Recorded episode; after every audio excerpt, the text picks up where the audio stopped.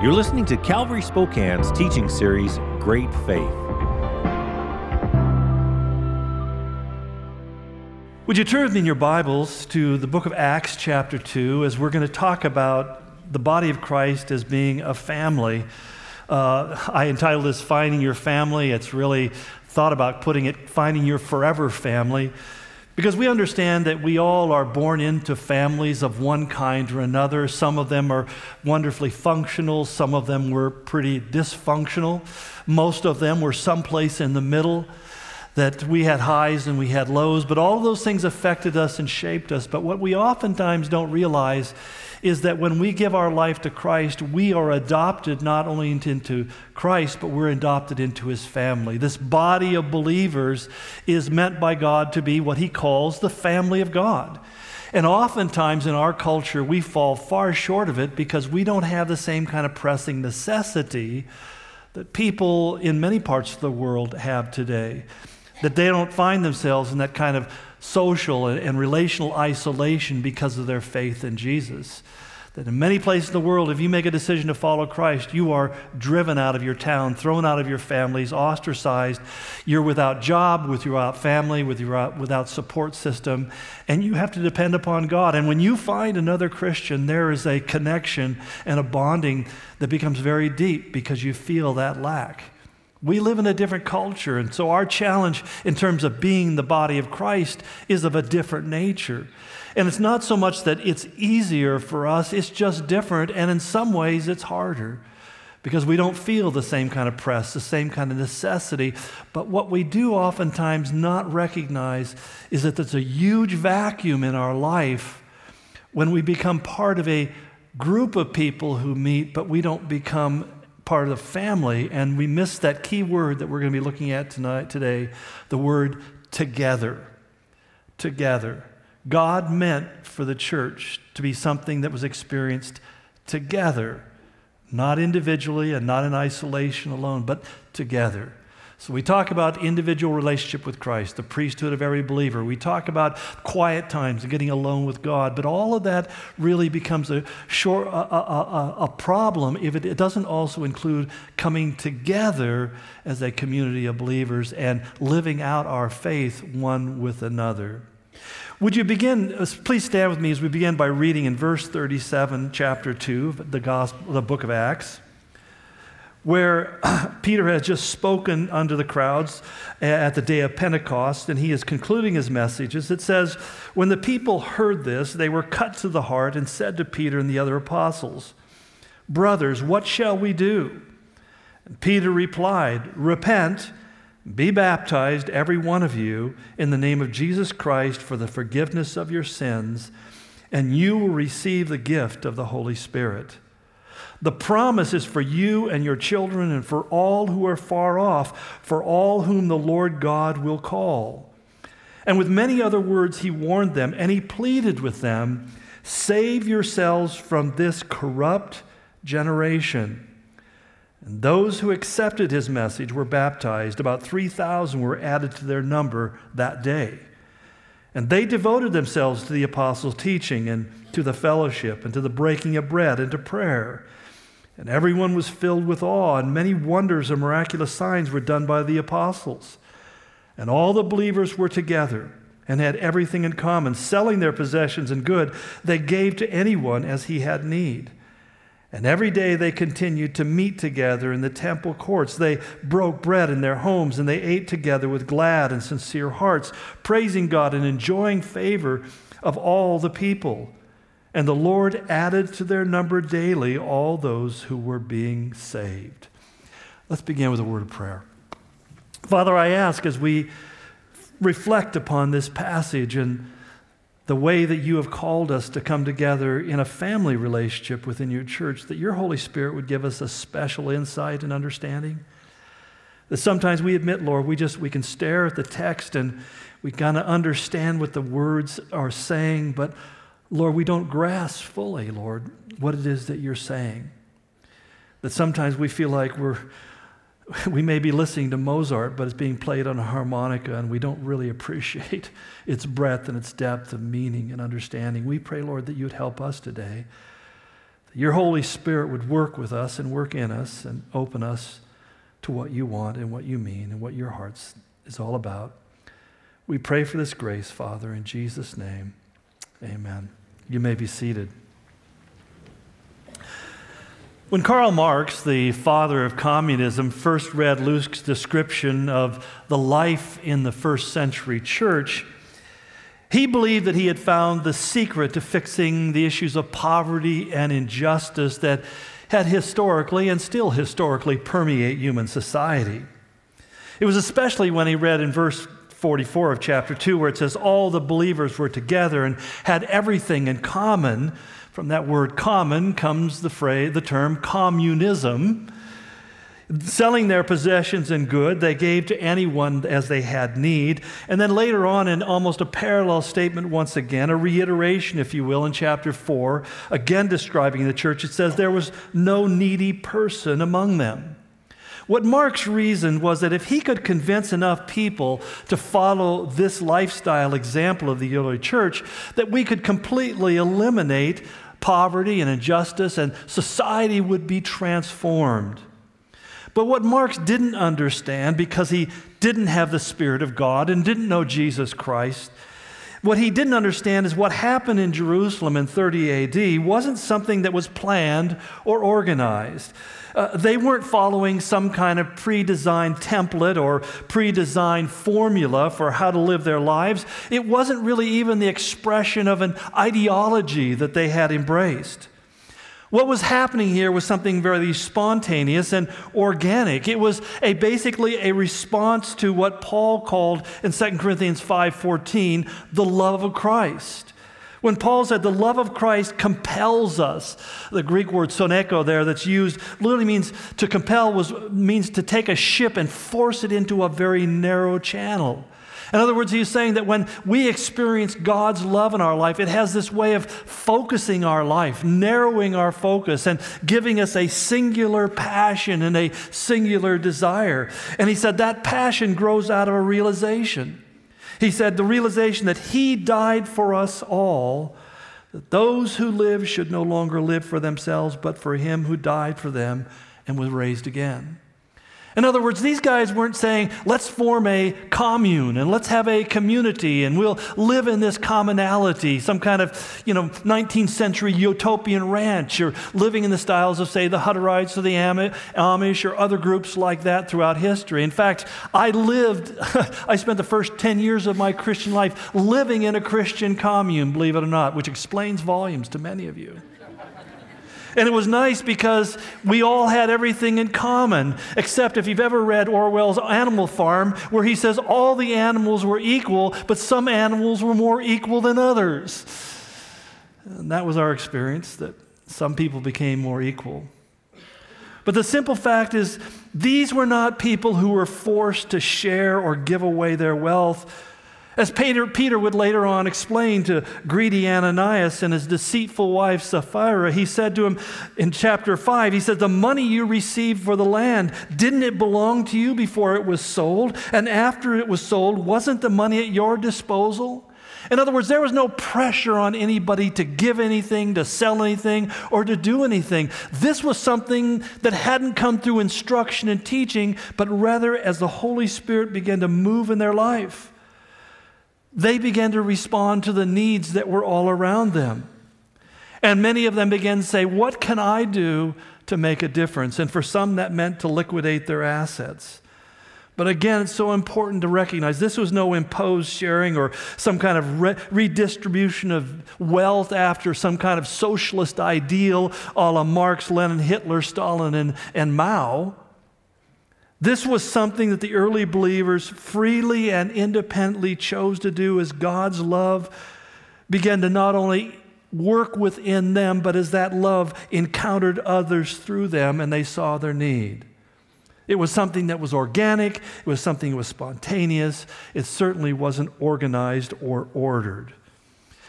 In fact, what was happening is Tertullian, the second century church father, would later note about the early church. He said, Look how they love one another and how ready they are to die for each other. how much they love each other and their willingness to even die on one another's behalf. So the idea of giving your goods to meet the need of somebody else was not something that seemed unrealistic or even unusual. Now, historically, many have looked at the unity and the community within the early church, and they do so with eyes of envy. Largely because there is in every one of us a kind of natural yearning to be part of a group that includes me, and there's no danger that it will exclude me. I think about how Woody Allen said, I would never join a club that would have me as a member. And it, it's kind of that veiled fear that we all have that we want people to know who we are, but we're afraid if they ever do, they aren't going to want to know us for very long, or they're going to want to know us at a distance. We see this desire expressed even in TV sitcoms. I was thinking about theme songs of shows like Friends, where the song basically says, When the rain starts to pour, I'll be there for you. Like I've been there before, I'll be there for you because you're there for me too. We hear those things and we see the sitcom of friends and this, you know, unrealistic and uh, impossible dynamic of this group of, of middle aged or young adults living together and sharing together and having this harmonious relationship. And we sit there and go, even though I know that's not reality, I wish it were for me. Or I think even more the movie, the TV show Cheers, where the song said, Sometimes you want to go where everybody knows your name and they're always glad you came. Everybody knows who you are, and every time you show up, they're glad you showed up. Not, you know, like sometimes we have visitors from out of town and we go, Oh, what are you doing here? we want to feel like people are glad to see us, they, they welcome us with welcome arms. It's like one time I was in, in Costco with my wife in the evening, and I've, we were walking around, and, and this guy that's standing next to me looks at me and says, I know you. Who are you? and then all of a sudden he says, Oh, I know who you are, and turned away and walked away. I felt loved. and that's why I said, No. you know, I didn't say anything. But you see, each one of us yearns for a place where we are fully known and also fully loved. We, we fear being fully known because, as Mark Twain said, we're all like the moon. We have a dark side that we hope other people won't see. But it's a wonderful thing when people see that dark side of us and they still love us, which is what Christ does. It's God's heart towards us, and we yearn for that and we desire that, but we're terrified because so often not the response we get is from people who saying, "Oh, yeah, I know who you are," and they walk away. We live in that kind of a fear oftentimes. And even in family relationships, even in marriages, we live these secret sides of our life that we don't want our spouse or children or friends or family to know about because we're pretty sure if they really understood the dark side of us, the things we battle, they would want us gone.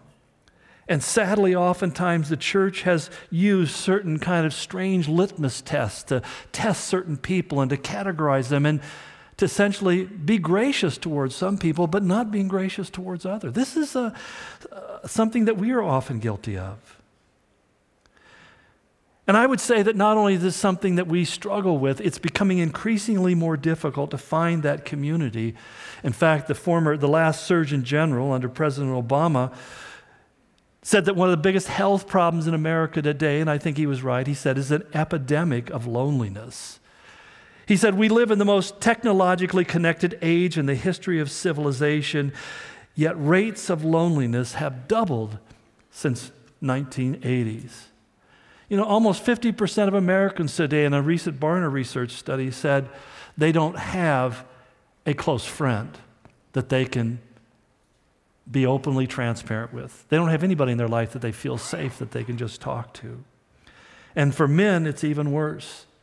Seven out of 10 women will say that they have a close, close personal friend. Only one man in 10 will say the same.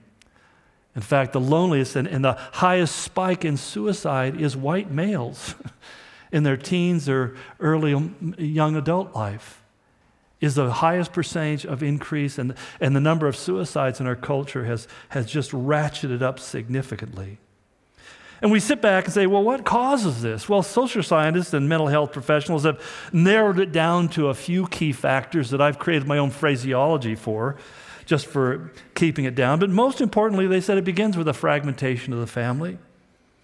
Divorce, cohabitation, single parent homes have become basically ubiquitous. Half of the kids in America today will grow up in a home with only a mom or a father, and usually with just a mom. And what comes along with it is a lot of difficult financial times and relational neglect. There isn't time for a mom or a single parent to invest in the things their kids. They're striving just to keep food on the table and keep the wolf from the door and just to survive from day to day.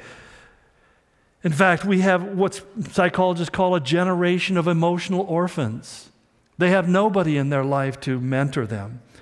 But I love what feminist, or maybe fe- former feminist Kay Ebeling said that she discovered. She said, Today I see feminism as a great experiment that failed. She Many of us, myself included, are saddled with raising children alone. The resulting poverty makes us export, experts at cornmeal recipes and ways to find free recreation on weekends. Feminism freed men, not women. Now men are spared the nuisance of a wife and family to support. The reality of feminism is a lot of frenzied and overworked women dropping off kids at daycare centers. It came with a great promise, but she went on to say the only way feminism can really be lived out to its full potential is to have no kids and not to be married and focus exclusively on just a career. And how many women come to that point in their early to late 40s and early 50s and realized I may have accomplished much career wise, but I feel a great void in my life because I don't have kids, I don't have a husband, I don't have a family. The family is breaking apart, and this is not news to any of us. And of course, it's great news. The rate of divorce has dropped significantly, but unfortunately, there's a hidden truth in that. The rate of people who actually get married has dropped precipitously. People are just shacking up. We'll just hang out together. We'll cohabitate, which is really interesting because the biggest proponents of cohabitation are men. they get their milk without having to pay for it. So essentially, what they do, if they decide that they're tired, they just think, well, you know, I'm just, it's just not for me and I'm going to move on. Yet the wife, oftentimes, or the woman, is often left with the responsibility of children that come to pass during that period. This is a huge social crisis. In fact, in the African American community, 70% of the kids are, grow up without a father in the home. And then we wonder why there's inner city crime. The secondly, uh, what I call the compulsiveness of our culture. We have a culture that says your worth is based solely on what you can achieve and what you can acquire.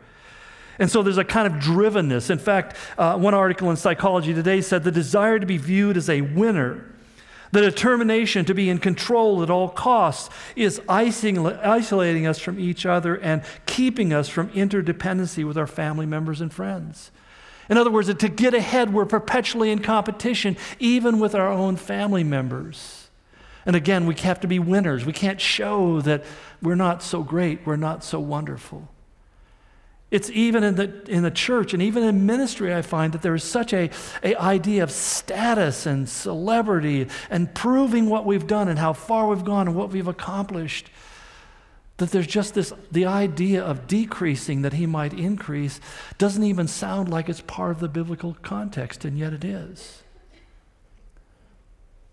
and then there's the issue of what I call the monogamy of media.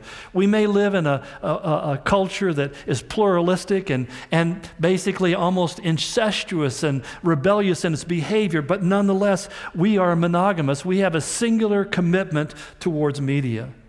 I was shocked to find out that the average American today spends nine and a half hours every day staring at a screen. Whether it's your phone, whether it's a computer, computer uh, uh, whether it's your iPad, or whether it's your TV set, nine and a half hours of your life are I have in mind, it tells me how many hours I spend looking at my, my, my phone every day, just my phone. I'm not telling you how long it is because I was embarrassed when I saw it. I thought, I spent that many hours staring at this thing? It reminds me of something Janis Joplin said, a song she was writing shortly before her own death, when she said after a concert, I just made love to 25,000 people, but I'm going home alone. In other words, she had the adoration of a crowd of 25,000 cheering and dancing with her, and yet she said at the end, I just go home, I go home alone. Nobody that I can truly call my friend, no one who is really a lover of my soul.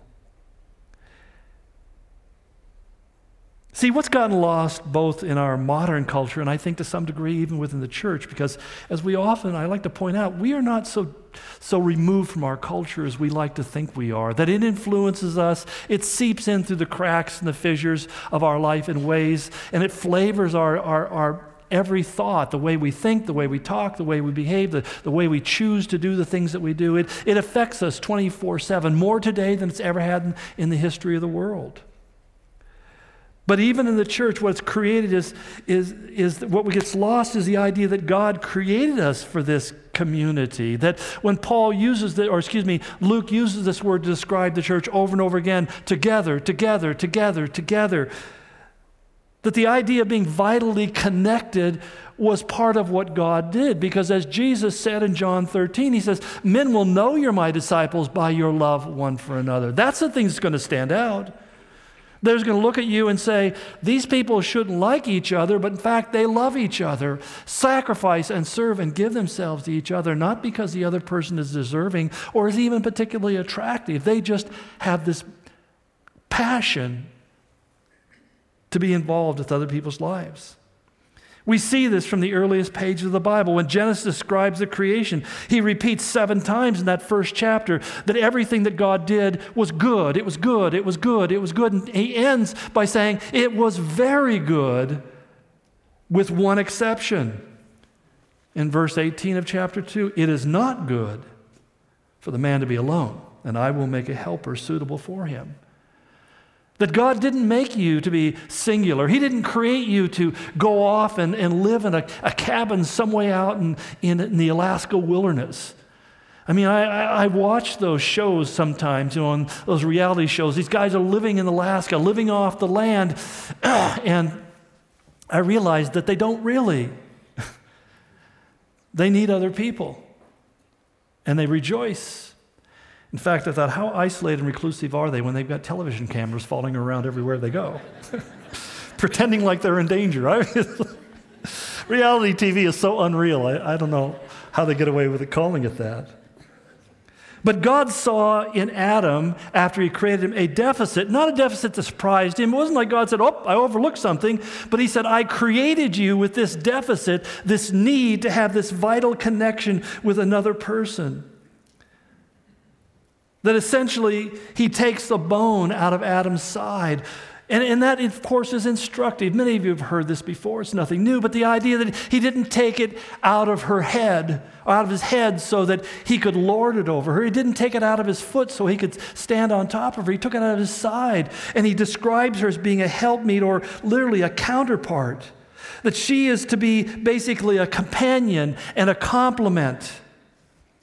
That way, same way that a counterpart is something that supplies what's lacking in another, kind of like a cogwheels that work together. A cogwheel by itself does nothing but spin, but when it is engaged in exactly the opposite way, it works in beautiful harmony and accomplishes many things. And so it is that God says, you know, I've made men and women exactly the same in opposite ways so that what she has will fill what he lacks, and what he has will fill what she lacks. So that the two, he describes, finally says, I make them one. I make them one. Yet sin quickly began to destroy that oneness, didn't it?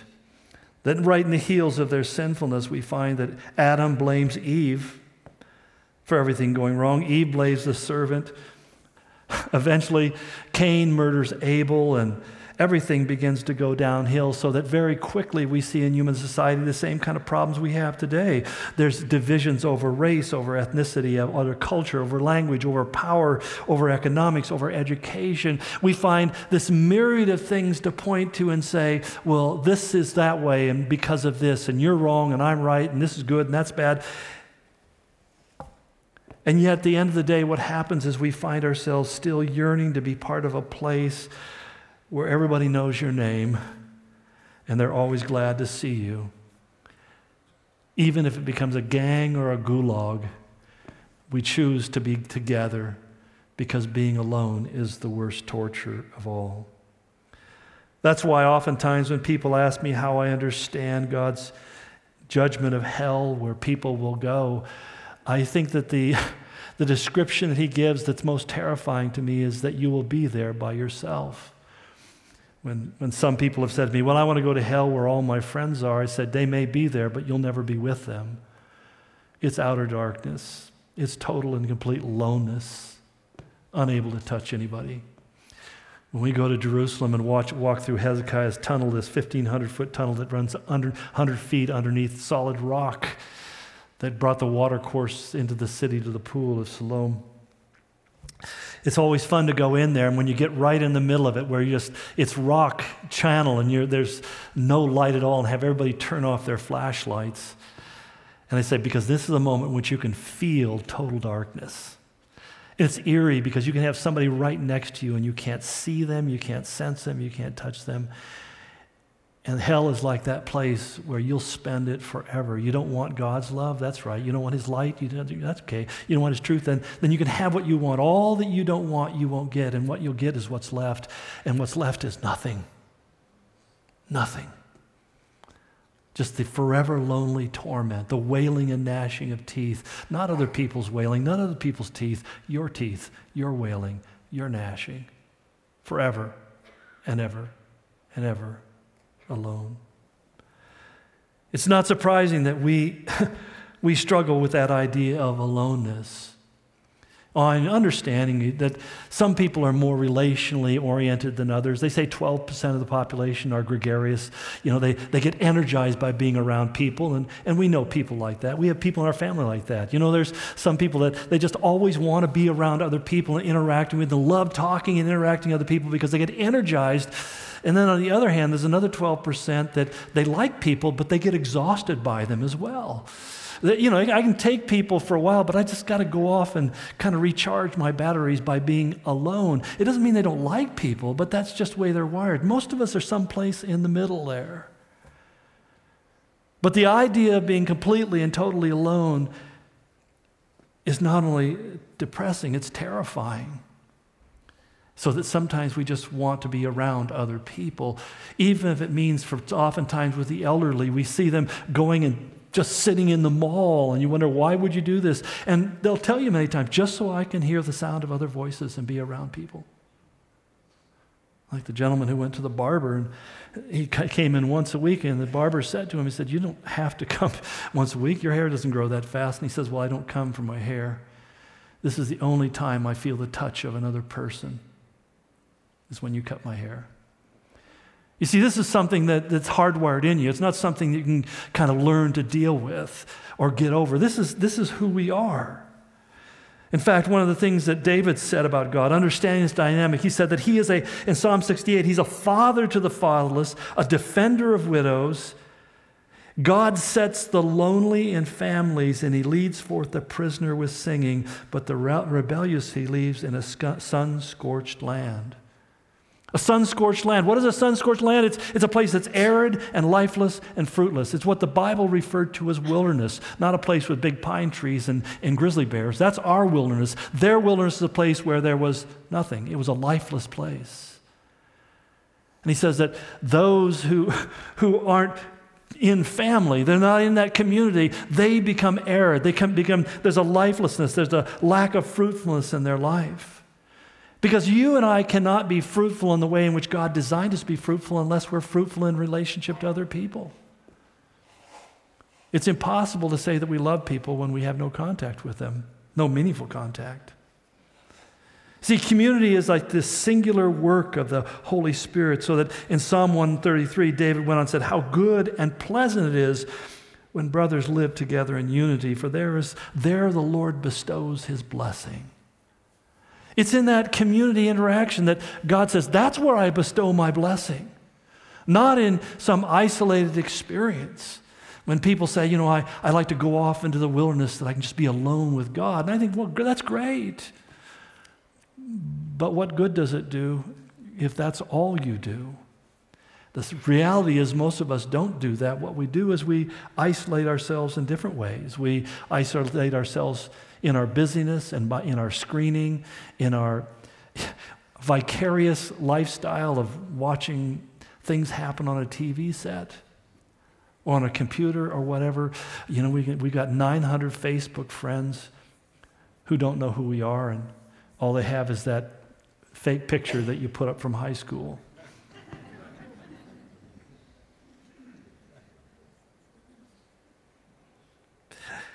It's no surprise that one of the very first things that grew out of the birth of the church was a completely unique social construct. It, it was really a new way of doing community. When it says uh, all the believers were together and had everything in common, they gave to anyone as he had need. Every day they continued to meet together in the temple courts. They broke bread in their homes and they ate together with glad and sincere hearts. The phrase again, together, together, together, over and over again. There were no buildings, there were no budgets, there were no bands, there was no causes, no campaigns, there were no crusades. There was just Christ and the community that organically grew up around him. Just Jesus and the supernatural unity that he promises to create when he said in Matthew 18 20, When two or three come together in my name, there I am with them. That when we gather together in community, whether it's two or three people or it's many more like today, the reality is, he says, I promise that I'm right here with you. I, I promise that I will be present in your midst and I'll touch you. And it's, even though we'd say, yeah, well, isn't God with me all the time? Yes, He is. But the sense of His presence is more powerful when it's experienced within the communion and the community of saints and not simply living our lives in isolation. The early church's identity was no longer in the kind of things we identify with. It wasn't their position, it wasn't in a program, it wasn't in their pay grade. There was no special liturgy or religious jargon, no secret handshakes or special underwear they had to wear. There was just Jesus. There was just Jesus. And as they followed Jesus, they intuitively began to adopt certain fundamental behaviors that inherently build community. He listed them for us when basically the first thing he says to them is save yourselves from this corrupt generation.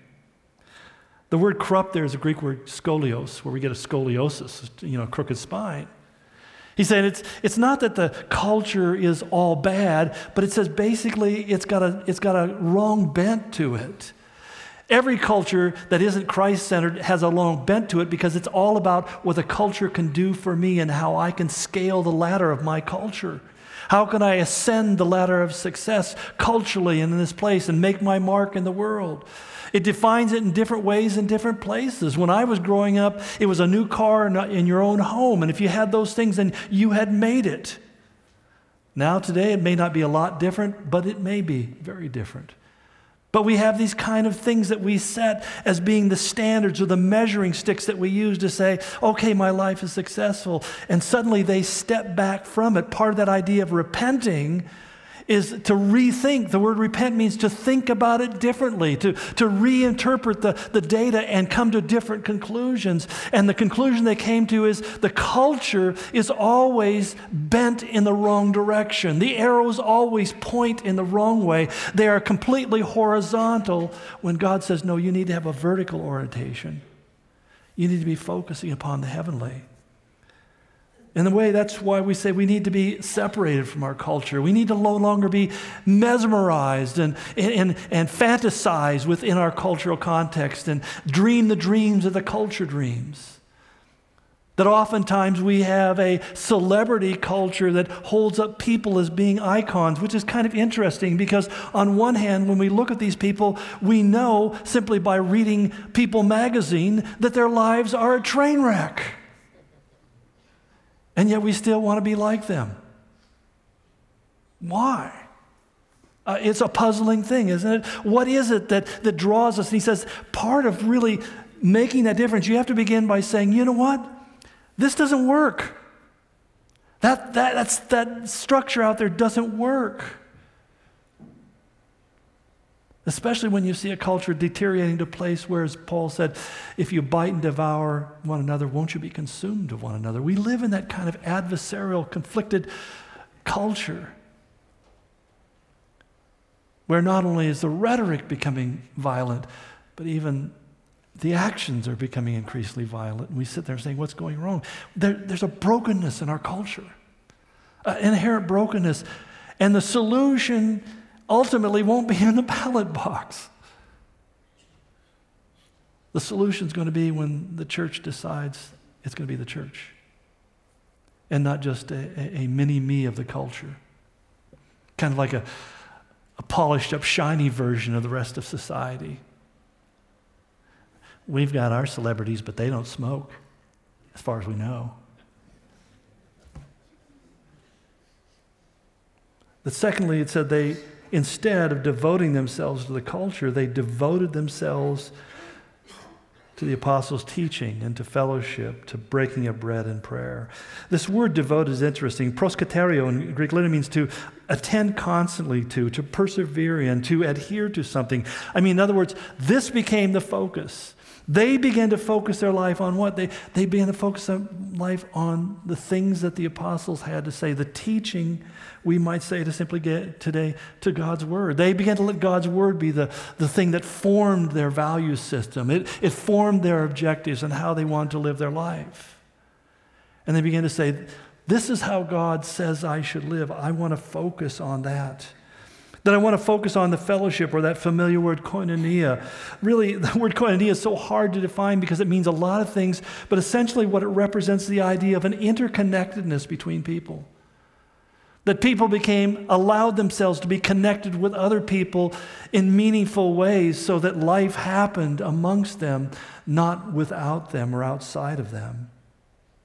Thirdly, they devoted themselves to the breaking of bread. Literally, that sounds strange to us, but what that means in a Middle Eastern culture is you're doing life together. We start doing life together. We, we I think, even like this, our, our thing that we do for uh, the uh, Thanksgiving Spokane thing. You know, it's, it, it's a crazy thing, but it's such a wonderful experience because we all come together, or many of us, and we do this together. We do the Feed the Youth programs and all these different things that we're involved in. We do these things together and we're doing life together, saying, how can we live out our Christianity together in a way that makes a difference? Even as I was praying with the ministry team this morning and all the ushers and greeters and everything, I thought to myself, how in the world could we function without all these people? It, it works because we do it together. It was so much nicer to say, Would the ushers come over and receive the tithes and offerings instead of me having to walk up to one of each one of you with a cup? Give in the name of Jesus. but last of all, they, there was prayer, but not just prayer for themselves, it was prayer for one another. They became so engaged and involved in each other's lives that they could pray for one another. And they, they knew the things that were on each other's heart and life.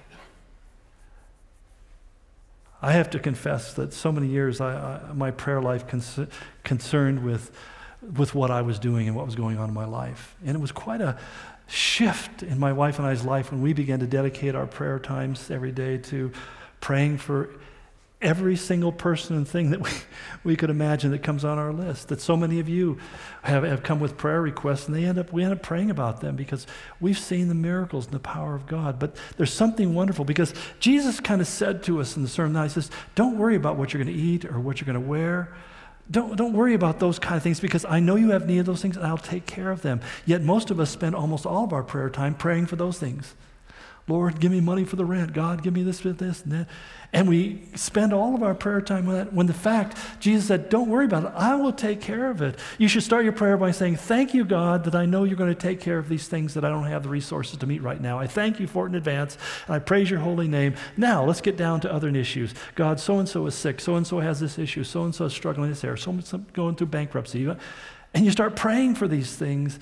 And it's amazing because what you see happening is God doing miracles. the greatest encouragement in my life is seeing how God answers prayers that my wife and I have prayed for you and your situations. It's, a, it's, a, it's an amazing thing when we, we uphold one another in that way. That so often we even turn these four things into kind of a self-focused thing that, that uh, you know, the teaching, uh, my teaching and, and my fellowship and my breaking of bread and my prayer, when he says, no, these are things that we become devoted to as a way of sustaining the rest. That's why, thirdly, it's, it's, uh, he says, and every day they continued to meet together. And later on, he says, all the believers were together. This word homothumadon in Greek is, is a really unique word in the Greek language because it appears 10 times in the book of Acts. Only two other times in the rest of the New Testament, but 10 times in the book of Acts. It's translated many times as being of one mind or being of one accord or having one passion. It's really a compound of two Greek words, which means to rush along and to do it in unison. It's the idea that you're rushing forward in unison with a group of people. In other words, it's the idea that we start living our life together. It's, it's almost a musical term, the idea that there may be many different notes, but they harmonize together to, to create a beautiful symphony that other people can listen to and enjoy. This was a choir, in other words. The church was a choir. It, it wasn't a, a solo artist doing their own thing. they weren't a group of people who were obsessed with finding themselves or discovering who they really were. Fortunately, they didn't have Ancestry.com or 23andMe and all those kind of things to be able to focus even more intently on their self. What makes me unique? My father kind of dispelled that from my, in my childhood when he said he did a, he did a, a uh, background on a, a genealogical study in his relatives. And he said I could go trace it all the way back to, to the Basque country where we came from originally, but he said, The last ancestor I found was hung for stealing a horse. So he said, You come from good stock. I wear that with such pride.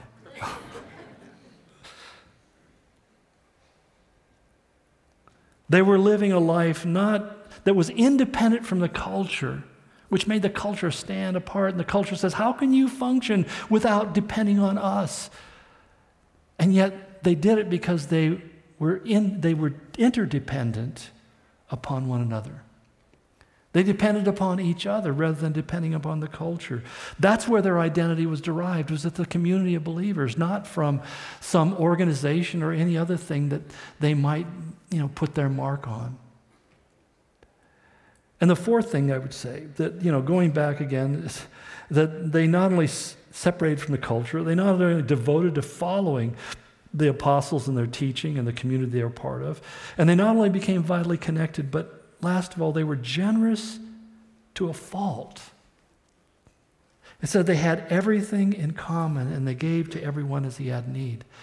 So often, unfortunately, the focus has been upon, well, they sold everything and they gave it to what, as if that was what was really required. Uh, eventually, Paul had to bring offerings from the Greeks and Corinth and other places because once the properties were sold and everything was gone, they were impoverished. There, you know, I think that you know, some people speculate that they were so con- convinced that Christ was going to come within the next couple of weeks, they didn't really worry about anything. It probably would have been healthier if they would have done something to sustain the income so that they could go forward, but they became impoverished. And so I put it that way. In a way, they were generous to a fault, and yet at the same time, that generosity was so rewarding because they no longer felt like it's every man for himself. They felt like we're in this together. And when they saw a need in someone, they reached out to meet that need. One of the results of that, and that's why I think this is really important, because all these things are behavioral things that, that I, I think that we need to focus on, but we do it for a reason. In fact, that's why he lastly said to us that everyone was filled with awe, and many wonders and miraculous signs were done by the apostles. And the Lord added to their number daily those who were being saved. It's, you know, we're not told that they had an evangelistic program. They, they didn't have the Roman road. They didn't enforce spiritual laws. I, I don't know how they managed to witness to anybody. But they simply lived out their life in such an exemplary way, in such a powerful way, that there were people who simply said, I want to be part of that. I'm one of those lonely people that God that needs to be put into a family. And when you recognize that this is really at the root of a lot of people's issues, they, they may not even want to argue or discuss evolution versus creationism or the Trinity or some other far flung theological issue. Not that those things are unimportant, they are vitally important. But when you get down to what is it that really is hurting on the inside of people, and as our former Surgeon General said, it's, a, it's an epidemic of loneliness. An epidemic of loneliness an epidemic that is driving some 30,000 of our neighbors every year to kill themselves, most of them teenagers and young adults. Because they become hopeless and despairing and feel like there's nothing out there for me. Life becomes meaningful when you have something to live for. And the main thing is that living your life doesn't connect somehow vitally with other people. It, it, it, loses everything. As I get older, you know, and there's not a lot of T's that I feel like I have to cross in my life or I's that I have to dot. I don't really feel like this pressing need to prove or accomplish anything or be anything or whatever. I find that what's really vital to me are, are the relationships in my life. That's really what matters when my grandkids were with us this last week, I mean, it was just, uh, thankfully their parents were there because I couldn't have dealt with it. It had been just on my shoulders. That's why I told my wife, you're better at this. You take care of them. But you know, it's, it's uh, once the chaos leaves our home and we start trying to put it all back together, it may be neater and it may be quieter, but you feel the void of that relationship. You feel the void of that relationship. It's interesting that when we talk about the fragment of the family, something we don't often talk about, but is partly, clearly uh, key to it all, is abortion. There are 60 million plus kids that aren't here today, adults that aren't here today, because they were, their lives were terminated prematurely. In uh, China, they have managed, since they came up with their uh, one child per family policy, to uh, abort 360 million kids. And it's had some really serious uh, societal implications because not only do they find that there's a shortage of, of laborers, actually, but what they find is that the, as families age, these parents who once used to be supported in their old age by their kids and their grandkids and their great grandkids, now you find that they had one child, and that one child may have four adult parents who are uh, aged who need caring for, and they don't have the resources, the time, and the energy to do it. So they find that there are literally millions of men and women who live by themselves without any family support, and they're, they're, they're just dying of isolation and loneliness.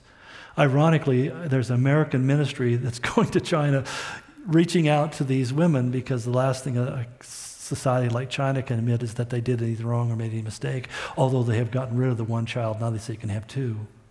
Whoopee. But you see, there's a way that seems right to a man, and yet Solomon said, but the end it turns into destruction. And that's why when we look at the society we're in, we say, well, all its values and the things it says are so important and tells us to strive for. And, and so we believe it and we do it because it's basically the common knowledge. People say, well, this is common sense. And we pursue after it. And then one day we look back and say, why is it that I feel lonely? Why does I feel unfulfilled? Why do I feel unsatisfied? Why is it that people pursue careers and they do it by climbing over the parts of other people's bodies, and when they get to the top, they find they're there all by themselves, unliked, unloved, unwanted, unfavored?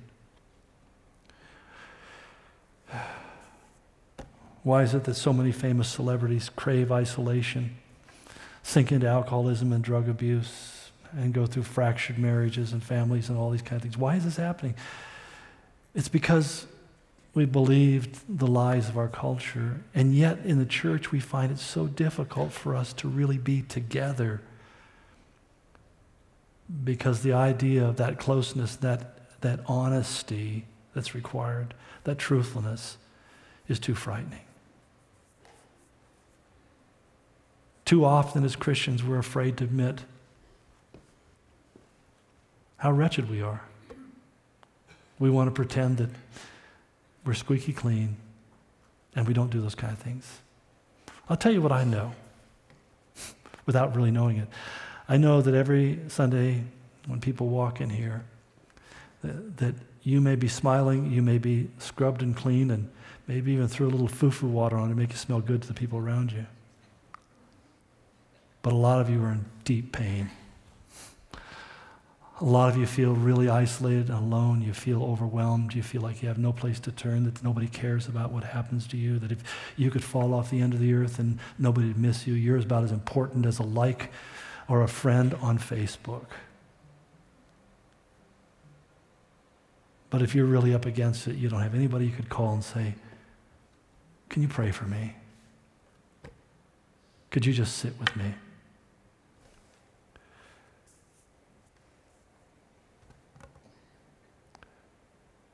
How do we change that?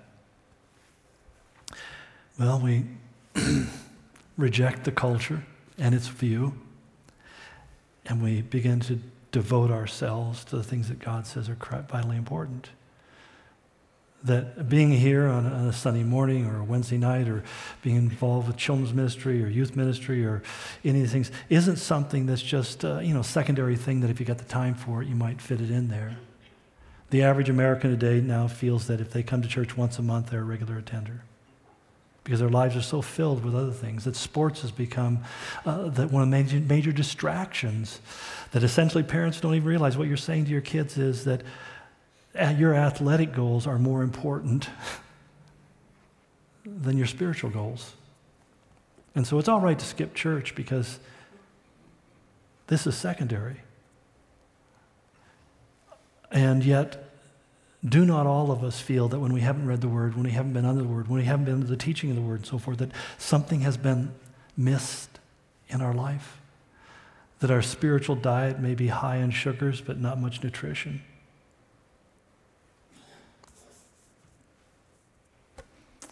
I'm out of time. They gave me a Fitbit that would buzz so I would quit on time.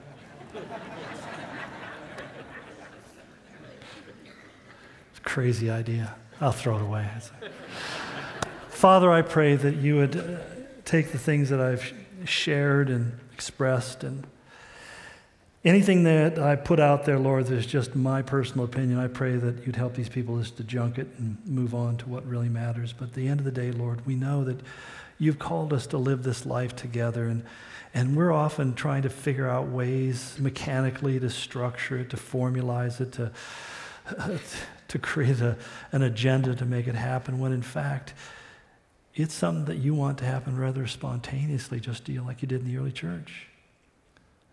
That as we desire to spend time with you, and we begin to realize that there's a value of spending time with you, with other people who are spending time, that this becomes this profound experience of sharing our lives together, and we start doing life together. We start praying for one another and caring for each other. Lord, there's just something powerfully and profoundly dynamic that nobody can stand back and say, This is the program that I created so other people would do the things that I think they should do but rather it's this thing that your spirit does so mysteriously and yet so wonderfully and so completely and competently that the people around us look and say, I, I want to have what you have. Not only the faith and the peace, but I want to be part of a family of people who Love me just the way I am. Lord, we pray for this grace. We pray for this help in Jesus' name. Amen.